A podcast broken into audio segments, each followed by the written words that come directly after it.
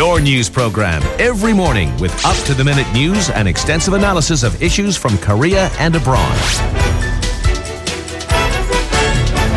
This morning with Alex Jensen on TBS EFM.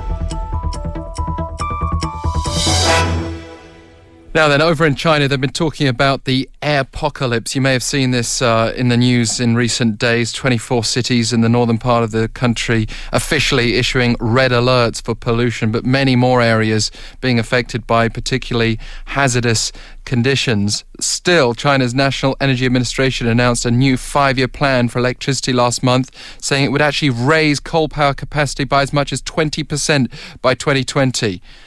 Environmentalists naturally call that a disappointing target, but I don't think you need officially to call yourself any kind of activist to be concerned about that direction. Let's bring in Lauri Myllyvirta from the coal and air pollution side of Greenpeace. It's great to have you on the line with us. Good morning to you. Thank you. Good morning. I mean, you're actually based in China. Are you actually in one of these heavily polluted areas?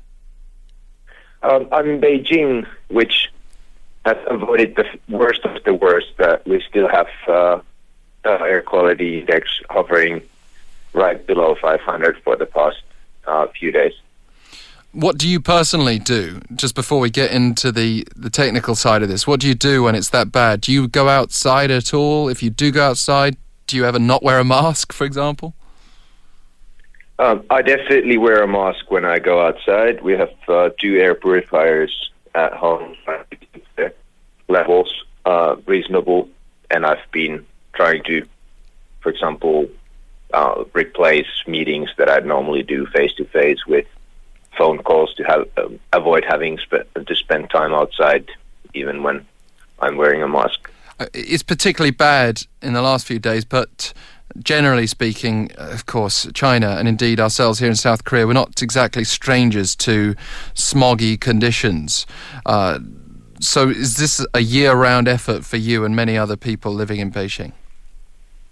I guess everyone has their own threshold for when you start to um, take action to protect yourself. Um, I think I wear a mask more than half of the days in Beijing.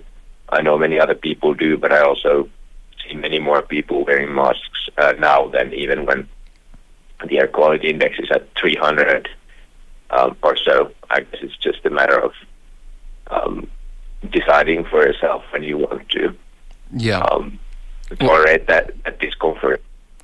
Well, there's no level of pollution that's acceptable, of course, but it's just a case of um, mitigating it as, as much as possible. And, and the air purifiers you mentioned before, we've heard from experts on the show have suggested that uh, that's very important as well, not just wearing masks.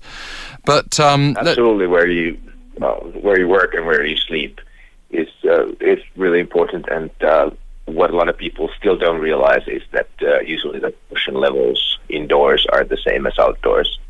Yeah, because well, we don't have that long range vision, do we, to see the clouds Exactly. blocking our television screens, for example.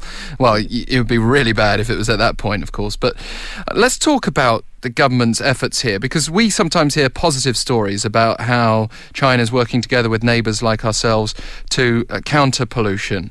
And that all sounds very nice. And we've heard about extensive plans here in South Korea also to, to clamp down on both uh, domestic sources of pollution and those that blow across from China because it is a combination, even if uh, it is mostly domestic as we've established for us. But China seems yes, to be taking a, China seems to be taking a step in the wrong direction.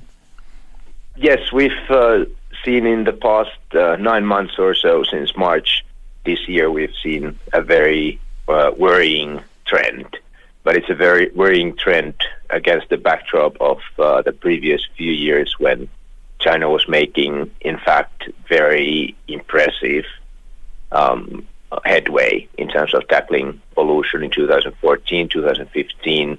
Pollution levels were falling incredibly fast because um, coal use was being reduced um, in industry, in power plants, and also in households, which is which used to be a significant source, and uh, uh, um, coal-fired power plants and factories were being retrofitted with new pollution controls, which uh, caused a really significant fall in emissions as well. Uh, unfortunately, what happened this year was that the restructuring of the economy, which has, had started a few years earlier, um, really apparently became too much for some of the vested interests, and, and now the government has been uh, stimulating uh, the old uh, industrial sectors, uh, steel use, uh, steel output, um, and, and associated industries have gone into growth um, again this year, and, and we've seen the impact in terms of air quality since March. But officials surely do take the question of pollution seriously, don't they? Um, absolutely, especially Beijing's pollution is is uh, a very high priority. So Beijing has done a very impressive job of tackling pollution sources within the city. Uh, what has proved to be harder uh, is tackling uh, the regional sources in the surrounding provinces. As I described, there was very significant progress with that in the past uh, few years, but this year uh, has seen more of a um, reversal of progress. And of course, these are very um, challenging, big transformations that we're talking about. What are some of the most worrying impacts that you're seeing of this level of pollution? Um, we, have seen, I'm sure many of us, headlines of children with respiratory diseases. Uh, but uh, can you put that into context for us? In the short term, it's really uh, children suffering from respiratory conditions and um, elderly people or people with existing uh, heart and uh, respiratory co- conditions who are at the wor- um, at the highest uh, risk.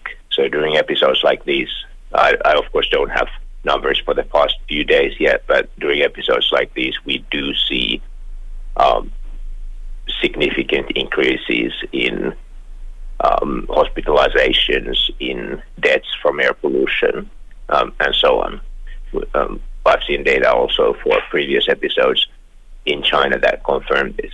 Uh, the longer term concern is that, um, as you said earlier, uh, pollution levels in China and in Seoul as well are at a level that uh, increase the risk of, um, of, stroke, heart disease, lung cancer, um, and so on for everyone, not just those people with existing conditions. And that's that's where the really big um, health impacts yeah. Uh, come from. So so we estimate that uh, more than a million people a year die prematurely in China uh, because of uh, exposure to air pollution. And this should make us angry. A, a lot of people just get used to it and, and try to ignore it somehow. But it should demand a response. We've seen recently people on the streets in Seoul forcing the government into change. Do you, do you believe that if enough people got together on this question of pollution, uh, and, and if it got the same sort of attention that climate change does generally, that, that we would see faster, realistic changes? I think very few people realize how big a problem this is. Right now, obviously, in China, it's very visible, but it's still still very hard to get your head around. We're talking about an area more than a thousand kilometer kilometers across, uh, almost 500 million people uh, being exposed to heavy air pollution uh, right now, and that is a really horrendous uh, situation. Uh, so yes, there is a lot to do uh, just to realize how how significant um, the impacts are, and that should also um, help reduce pollution also when when there are hard choices to be made between uh, pollution and other priorities. Some people would say, you know, well, you're from Greenpeace. Of course, you're going to be saying these things. What would you say to them? For me, it's amazing to speak to people in Beijing. Um, when I, when I tell them that I work on air pollution, uh, basically everyone is incredibly supportive. You don't get any of the things that you get in the United States or Europe right now, where where people might, uh, some people might say that uh, that you know economy is more important or whatever. I think I feel like everyone here is an environmentalist because the environmental problems simply are so concrete and, Yeah. and so pressing. Well, it's all of us, and it's our children. And I, you know, for me personally, that would be something worth getting out in the streets for every weekend, every Saturday. And I think long-term listeners of our show would know that I feel that way. And, and it's a pleasure to have you on the show. Uh, if somebody wants to present an opposite argument to this, we do have a platform in our daily voice. By all means, come forward and tell me why air pollution is not a problem for us. But I'm not convinced by that at the moment. Uh, Lauri Myllyvirta, thank you so much for speaking with us today. Thank you so much. Lauri Have a good day. Myllyvirta. Yeah, you too. Lauri Myllyvirta speaking to us from China, from Beijing with Greenpeace. And you can share your thoughts right now. Pounder sharp 1013 for 51 per message.